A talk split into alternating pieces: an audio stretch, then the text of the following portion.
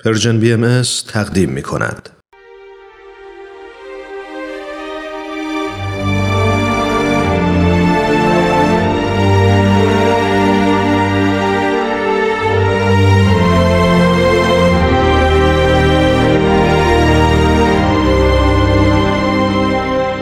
اکسیر بر اساس تاریخ نبیل زرندی و منابع تاریخی دیگر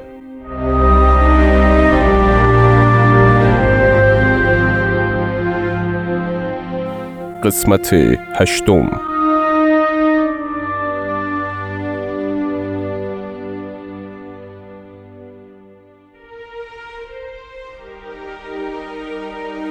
میرزا عزیز دلخسته و ناراضی از نفوذ قدرتمند سخنان میرزا حسین علی به محضر ملا محمد نوری رفت. هرچه گفتم افاقه نکرد.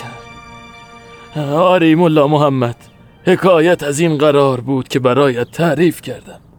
حال از شما کمک می‌خواد آری من هم کم و بیش در جریان ماوقع قرار گرفتم. آخر یکی نیست. به این برادرزاده من بگوید مگر شهرت و ثروتت کم است که با گرویدن به باب می‌خواهی بر آن بیافزایی؟ میرزا عزیز از شما چه بنان که یک عمر در محضر اساتید فراوانی در مباحث اسلامی تلمس کردم. اکنون هرچه می کنم بر شهرتم اضافه نمی شود فکر می کردم بعد از وفات مجتهد نوری تمام آن جمعیت شاگردان پای منبر من می آید. چه سود که آن بساط برچیده شد. حال این جوان با این ادعای باطل می‌خواهد برای خود رهرو جمع کند. زهی خیال باطل. مطمئن باش که این خلائق فقط به فکر خودشان هستند تا تعام و انعام نباشد دور کسی جمع نخواهد شد. این قضیه هم خود به خود خاموش خواهد شد. ملا محمد لازم است متذکر شوم. که سخنان میرزا حسین علی از جنس دیگری است.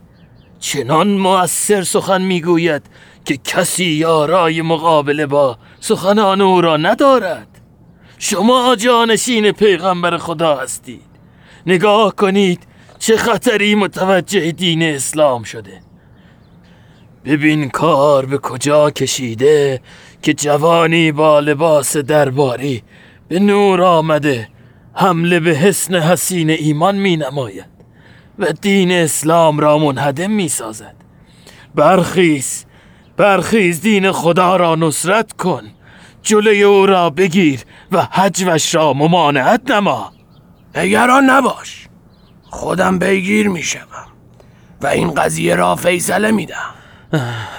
نمی‌دانم چه می کند که همه را به خود متوجه می سازد. هر کس نزد او حاضر می شود به دام سهرش گرفتار می گردد از دو حالت بیرون نیست یا ساهر و شعبد باز است یا دوایی به چای مخلوط می کند که چون کسی او را بیاشامد فریفته او می گردد میرزا عزیز چه می‌گویی؟ آیا تو هم از آن چایا خورده ای و گفتار او را استماع نموده ای؟ بله. ولیکن کسرت ارادت و محبت شدیدی که به شما دارم. نگذاشت سهر آن جوان در من تأثیر کند. میرزا عزیز آرام باش. فعلا کاری از دستمان بر نمی آید به موقعش اقدام خواهیم کرد. حال برو. هر آنچه در آنجا میگذرد مرا بی خبر نگذار. باشد. می‌روم. خدا خودش ما را از این بلا محفوظ نگه دارد. فی امان الله. سب کن بگذار دعایی برایت بنویسم. باری هر کس به حضور میرزا حسین علی مشرف می شد و اعلان امر جدید را استماع می نمود به اندازه متأثر و منجذب می شد که بی اختیار به تبلیغ امر قیام می کرد. ملا محمد مجتهد از ملاقات با میرزا حسین علی تفره می رفت و هرچه شاگردان اصرار می کردند که مقام شما ایجاب می کند که به محافظه دین اسلام بپردازید او کنارگیری می کرد. بالاخره دو تن از شاگردان برجسته خود را احضار کرد.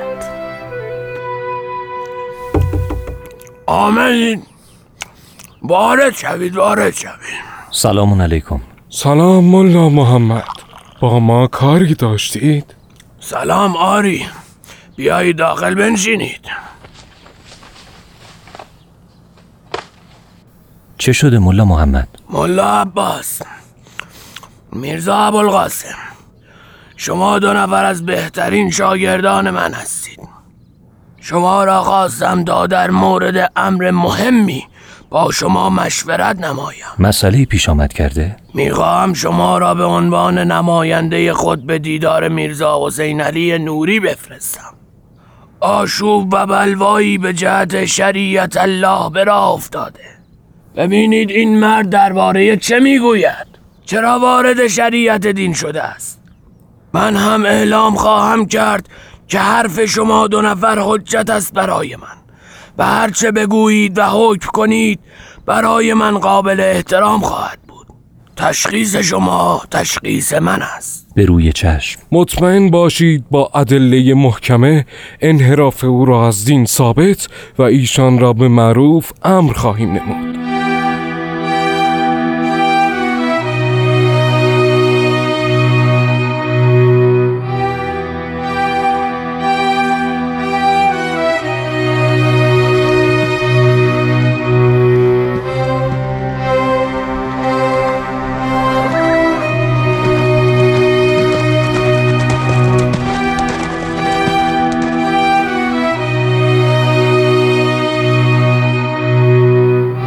میرزا ابوالقاسم به همراه ملا عباس به جانب تاکر حرکت کردند. اما زمانی رسیدند که میرزا حسین علی نوری به سمت قشلاق روان شده بودند. آنها نیز به سوی قشلاق راهی شدند. وقتی رسیدند که ایشان در حال تفسیر سوره فاتحه بودند.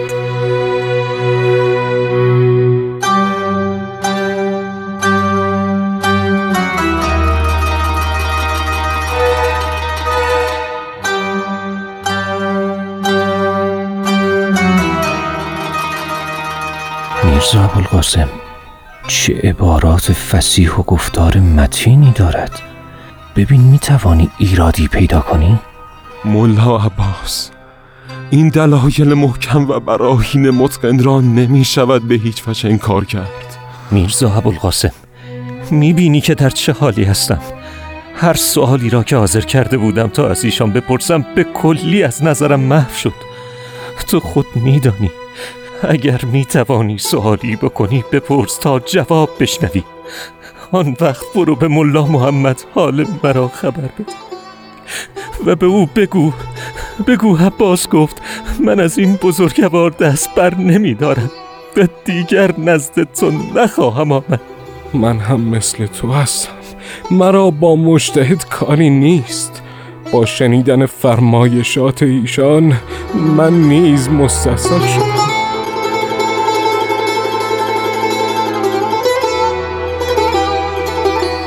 داستان ایمان این دو نفر نماینده ملا محمد با سرعتی عجیب در قلمرو نور مشهور شد. مردم از هر سنف و رتبه و از هر گوشه و کنار به محل توقف میرزا حسین علی توجه می کردند و عده زیادی به امر مبارک ایشان مؤمن شدند. اما داستان ملا محمد به همین جا خاتمه نیافت.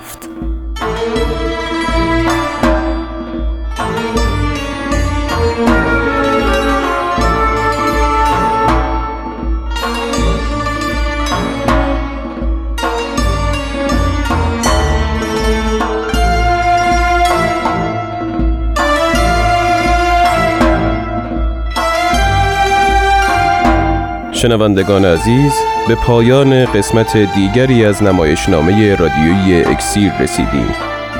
ادامه این داستان را در قسمت بعد از پرژیم بی ام دنبال کنید.